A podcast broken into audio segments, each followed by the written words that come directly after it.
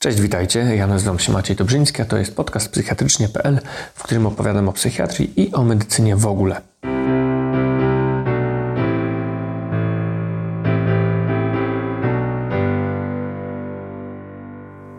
Dzisiejszy odcinek to znowu żadne tam materiały psychiatryczne i do PES-u, więcej właśnie o samej medycynie, ale o temacie takim e, w naszych kręgach wzbudzającym e, bardzo duże emocje, e, mianowicie o pieniądzach. Czemu wzbudza to duże emocje? Hmm. Na forach internetowych, czy to na porozumieniu rezydentów, czy tam na tych takich forach dedykowanych lekarzom dużo jest rzeczywiście wręcz kłótni na ten temat. Ktoś zaczyna mówić o jakichś stawkach, czy te ogłoszenia o pracę, no to większość z nich spotyka się z albo z prośbą o brief, albo z ostrą, ostrą krytyką, że jak to można za takie pieniądze pracować. E, wielu, wielu kolegów na siebie nawzajem naskakuje wręcz w tym temacie. Czasem, oczywiście, różnie to bywa. No w każdym razie e, myślę, że e, moje doświadczenie negocjacji stawek może być pomocne dla Was, drodzy słuchacze. Wielu lekarzy, jakich znam, to są ludzie, którzy poszli do pracy na rezydenturę tam, do tego szpitala, w którym byli na stażu, a potem po zdaniu egzaminu, albo są jeszcze przed egzaminem, albo po zdaniu egzaminu zatrudnili się zgodnie z tabelą stawek, nic nie negocjując i tyle. E, ja może wiele razy nie negocjowałem, bo tego było tam powiedzmy, e, zależy jak licząc, 5-7 razy E, negocjowałem pracę jako lekarz. Oprócz tego jeszcze kilka razy negocjowałem warunki pracy pracując w innych zawodach, bo też byłem przez jakiś czas handlowcem kiedyś. Nawet przez chwilę miałem e, możliwość zarządzania taką małą grupą handlowców, e, ale to dawno temu. Aczkolwiek to te moje doświadczenia wszystkie myślę, że trochę mi dały takiej wiedzy co do tego, jak negocjować. W sensie na pewno nie jestem żadnym specjalistą od tych negocjacji, y, ale stosunkowo te moje pięć czy siedem tych rozmów, negocjacji, to jak na młodego specjalistę, że tak powiem, wydaje mi się, że to w naszym środowisku będzie dość dużo.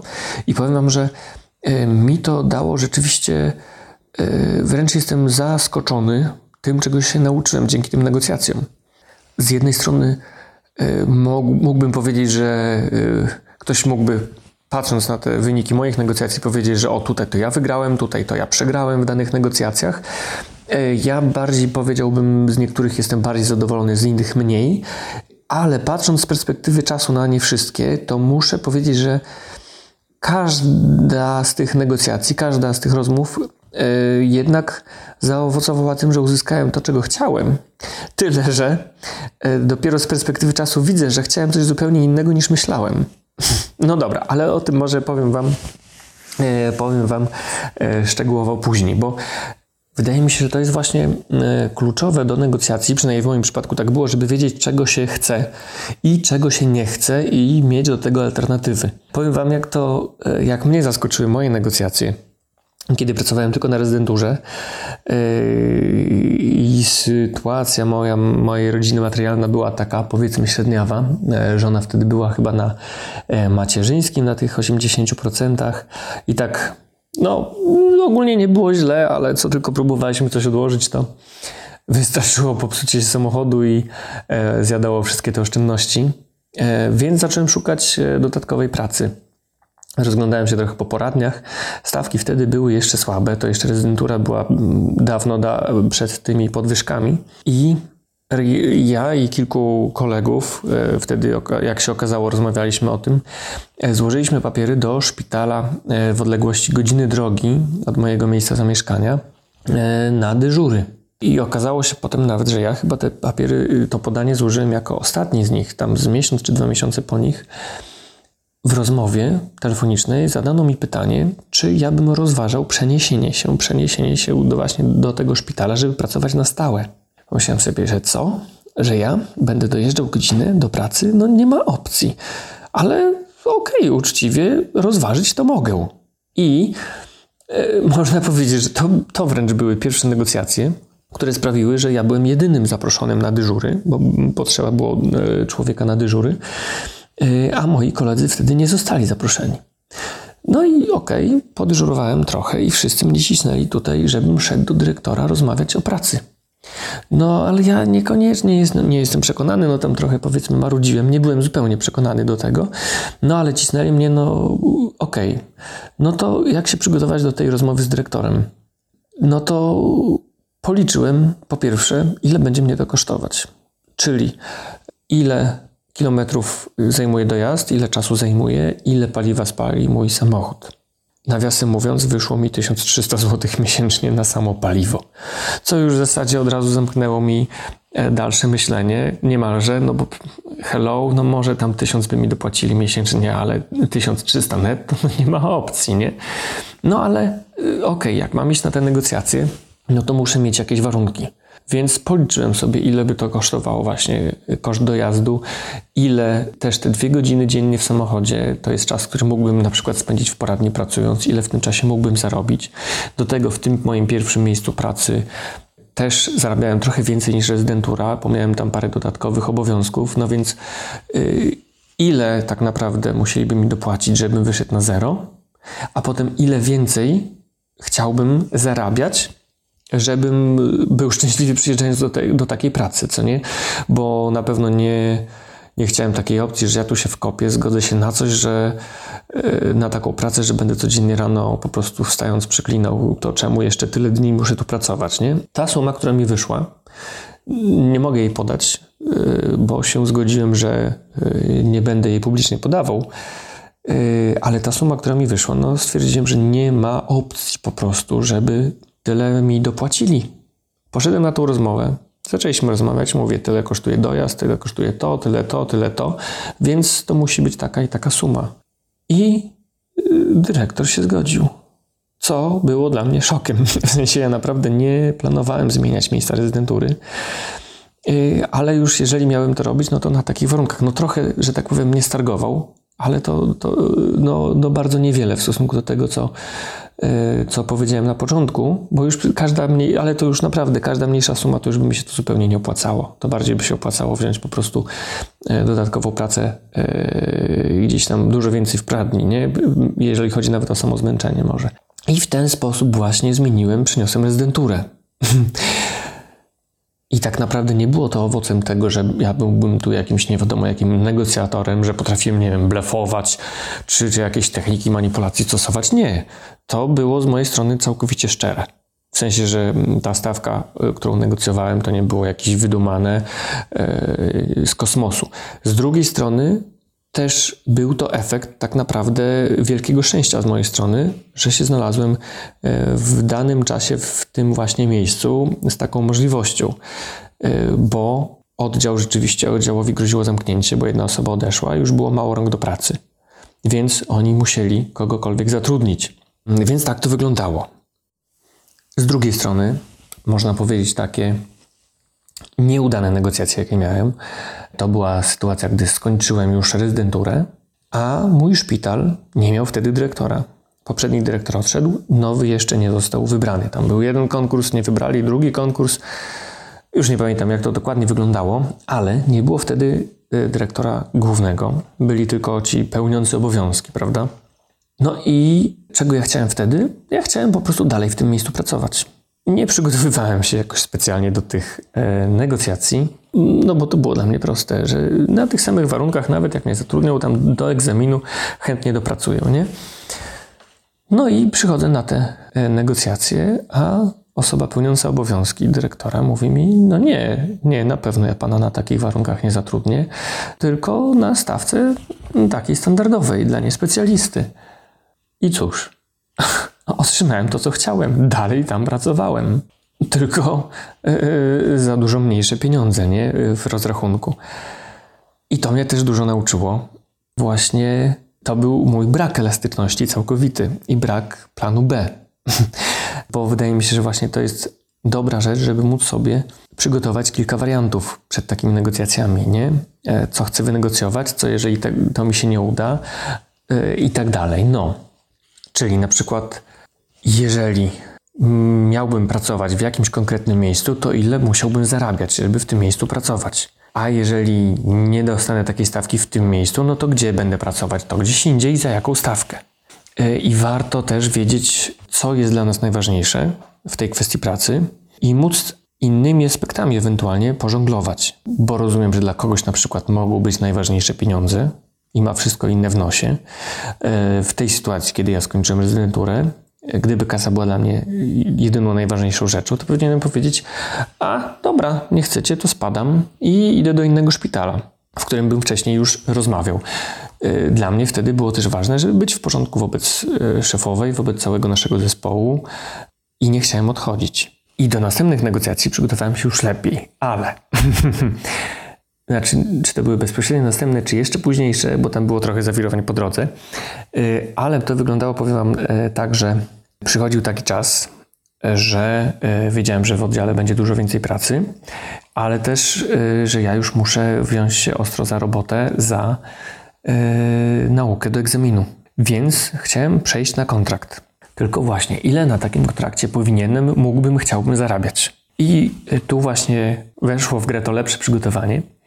Rozmawiałem z dyrektorami innych szpitali i powiedziałem konkretnie, w jakiej jestem sytuacji i ile oni mogą mi zaproponować stawkę godzinową na kontrakcie, na dyżury, jakby to wyglądało. Tylko widzicie też, z jednej strony chciałem przejść na kontrakt i pracować w tym szpitalu, w którym pracuję. Pomyślałem sobie, że skoro szpital X proponuje mi daną stawkę, ten inny szpital, z którym rozmawiałem, no to ja przecież dla tego szpitala powinienem być bardziej cennym pracownikiem, no bo znam pacjentów, znam system, wiem jak to wszystko funkcjonuje, nie trzeba mnie wdrażać, więc powinienem więcej nawet zarabiać niż tutaj. Ale tak naprawdę yy, można, uży, użyłbym takiego określenia, że w głębi serca to nie chciałem zmieniać yy, miejsca pracy. Wolałem zostać tutaj niż tam. No więc przy, przyszło do negocjacji.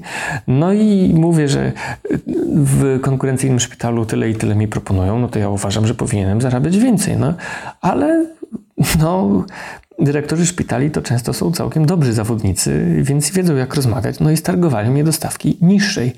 Aczkolwiek muszę przyznać, że ja się na to zgodziłem, bo właśnie, że tak powiem, Zresztą wcześniej, jak sobie o tym myślałem, no uważam, że powinienem zarabiać więcej, ale to, że ja uważam, że powinienem, to nic nie znaczy znaczy to, czego ja naprawdę chcę i na co jestem skłonny się zgodzić. Więc dla mnie tym minimum było, że odrobinę niższa stawka niż tam, to jeszcze i tak wolę zostać tu niż się przynosić, bo to jednak byłaby jakaś inwestycja czasu, emocji, przygotować się do pracy w innym miejscu. Więc zostałem przy stawce nieco niższej niż mi proponował tamten drugi szpital. Więc jak widać, miałem i lepsze negocjacje, i gorsze negocjacje, co nie? Takie, w których mi się udało wyjść z nich z zadowoleniem, i takie, z których wychodziłem, no nie do końca zadowolony. Y, ale skoro się na to zgodziłem, no to okej, okay, obowiązuje mnie dalej umowa. Co prawda na początku jest to umowa ustna y, i jest tu mały przytyk do pewnych moich kolegów, ale to zostawmy. w każdym razie y, tak to wyglądało. Wiecie, wydaje mi się, że właśnie z mojej perspektywy to są takie trzy cechy dobrych negocjacji. Po pierwsze, elastyczność, po drugie, mieć różne możliwości, w sensie opcja A, opcja B, czy albo może lepiej to się bardziej, bardziej by pasowało chyba takie określenie win-to-win, czyli strategia wygrana-wygrana. No i trzecia rzecz, żeby wiedzieć dokładnie, czego się chce. I myślę, że przykładem tego są y, moje ostatnie negocjacje, już jak zdałem egzamin specjalizacyjny. E, tylko, że właśnie no, trochę mi to zajęło, ale wiedziałem, czego chcę. W tym znaczeniu, że jeśli chodzi o pracę, to ja mam e, dwa cele. Pierwszy to utrzymać rodzinę, drugi to mieć czas dla rodziny. Czyli e, chciałbym przy w miarę dobrej stawce możliwie mało pracować, można tak to, na to przełożyć, nie? I e, po egzaminie no to ja bym najchętniej dalej pracował w takim trybie, e, jaki miałem pracując, e, ucząc się do egzaminu, czyli dwa dni pracy. E, w tygodniu. E, z kolei e, dyrektora tu bardzo interesowało, że miał dużo więcej, możliwie więcej pracował, nie? No opcja, że będę pracować na etacie to w ogóle nie wchodzi w grę dla mnie. Ja bardzo, bardzo tego nie chcę. Tylko kontrakt i na pewno nie 5 dni w tygodniu. To na pewno tego nie chcę, niezależnie od stawki. Aczkolwiek Właśnie, może trzeba by było do tego podejść elastycznie. Ile musieliby mi płacić, żebym pracował 5 dni e, w tygodniu? Znaczy, ja to tak może o tych pieniądzach bardziej mówię, ale to niekoniecznie jest to, tylko pieniądze są mierzalne najłatwiej, nie? Bo to dla kogoś może być najważniejsze, żeby pracować w tym szpitalu, który jest blisko niego, że mieszka przez ulicę i na pewno nie chce żadnego innego szpitala. No okej, okay tylko wtedy, jak pójdzie na negocjacje, no to spokojnie dyrektor zjedzie go bardzo w dół, no bo przecież jeżeli chcesz pracować w tym szpitalu, to będziesz pracował za każdą stawkę. Więc wtedy myślę, że warto mieć jednak e, takie widełki win to win, w sensie, że y, okay, chcę pracować w danym miejscu, ale przy takiej co najmniej stawce. A jeżeli stawka będzie już tam o 100 zł, nie wiem, o 1000 zł większa w innym szpitalu, no to pójdę do innego szpitala, czy tam do innej poradni. E, albo e, dla kogoś na przykład najważniejsza jest praca, e, nie wiem, z danym rodzajem pacjentów, na przykład z pacjentami tylko, nie wiem, ze schizofrenią, albo tylko z pacjentami z otępieniem, no to też można do tego dobrać albo zobaczyć, znaczy warto zobaczyć wtedy, jakie stawki są gdzie indziej i o tym rozmawiać. Ja te ostatnie właśnie moje negocjacje, wiedząc, że dla mnie ważne jest to, żeby nie pracować na pewno tydzień, Y, najchętniej pracowałbym dwa dni, ale moja ta strategia win-to-win y, była mniej więcej taka, że dwa dni bardzo chętnie będę dalej pracował w takim y, wymiarze godzin, jak pracowałem dotychczas, przed, ucząc się do egzaminu, przy niskiej stosunkowo stawce. Albo mogę pracować więcej, ale przy wyższej stawce, która wynosiła tam tyle i tyle. I dla mnie, przychodząc do takiej negocjacji, ja się no, nie tyle bałem, ojej, czy dyrektor mnie zatrudni na takiej stawce, jaką chcę, czy nie, tylko albo będę, y, podchodziłem z takim założeniem, albo wyjdę z tych negocjacji ciesząc się, że mogę tylko dwa dni pracować, albo wyjdę z tych negocjacji ciesząc się, że mam dobrą stawkę, która y, będzie już dla mnie akceptowana przy tych trzech dniach pracy na przykład. I wydaje mi się, że Wie, jedna rzecz, że my lekarze, większość z nas mam wrażenie, ma wielką trudność w rozmawianiu o pracę. W sensie pojechać do konkurencyjnej poradni szpitala i porozmawiać, ile wy byście mi zapłacili, że dla wielu ludzi to jest trudne, a jednak wydaje mi się, że jest to jednak bardzo ważne przed takimi negocjacjami, czy, czy ja wolałbym zostać w tym miejscu, w którym jestem, czy do innego pójdę, to jednak yy, bardzo, bardzo dużo to daje i Was do tego zachęcam bardzo. Y, a druga rzecz to właśnie takie elastyczne podejście, czyli, czy też może niekoniecznie elastyczne, czyli ta wygrana, wygrana. Co jeśli? Jeżeli się nie zgodzą na moje warunki, co, to, co ja zrobię? Trzeba mieć jakąś alternatywę. A i właśnie, yy, tak jak było z tym moim e, przeniesieniem rezydentury, nie? Yy, wiedziałem, ile muszą mi dopłacić, żebym ja mógł się przenieść, żeby to w ogóle jakkolwiek chciał, żebym ja chciał tego to zrobić. Stwierdziłem, że nie ma opcji, że oni to zrobią, ale jednak taką alternatywę sobie zrobiłem. Okazało się, że tak, dlatego się przyniosłem. Tylko właśnie tak się zastanawiam, wiecie, czy, czy opcja przegrana, przegrana jako strategia jest do rozważenia, bo przypomina mi się e, od znajomych taką usłyszałem opcję, nie chodzi o psychiatrię, chodzi o inną specjalizację, ale w pewnej klinice E, rezydenci wymagano od nich przychodzenia do pracy również w weekendy, jeżeli był ostry dyżur. Czyli na przykład ostry dyżur jest w piątek, no to jeszcze przychodzisz w sobotę i yy, opisujesz pacjentów, którzy byli wieczorem przyjęci, nie? A dyżur był ostry w sobotę, no to przychodzisz w niedzielę, to robisz. Przyznam, że mnie to szokowało, ale z drugiej strony właśnie zależy, jak na to spojrzeć. A może ci ludzie po prostu tak, so, tak bardzo chcą uczyć się od tego profesora, który tam pracuje, że są gotowi to zapłacić, taką cenę za tą naukę, nie? Chociaż wydaje mi się, że właśnie takie podejście, jednak wygrana, wygrana jest lepsze, bo wtedy człowiek myśli, ej, jednak jest, wynegocjowałem coś fajnego, a nie, e, że kurczę, jestem w tym beznadziejnym miejscu i muszę tu zrobić. Taka byłaby moja perspektywa. Może wy macie też jakieś e, ciekawe doświadczenia w tej kwestii, albo pytania czy uwagi. Bardzo proszę o komentarze. I to byłoby chyba na tyle. Ja nazywam się Maciej Dobrzyński, a to był podcast psychiatrycznie.pl. Powodzenia, cześć, trzymajcie się.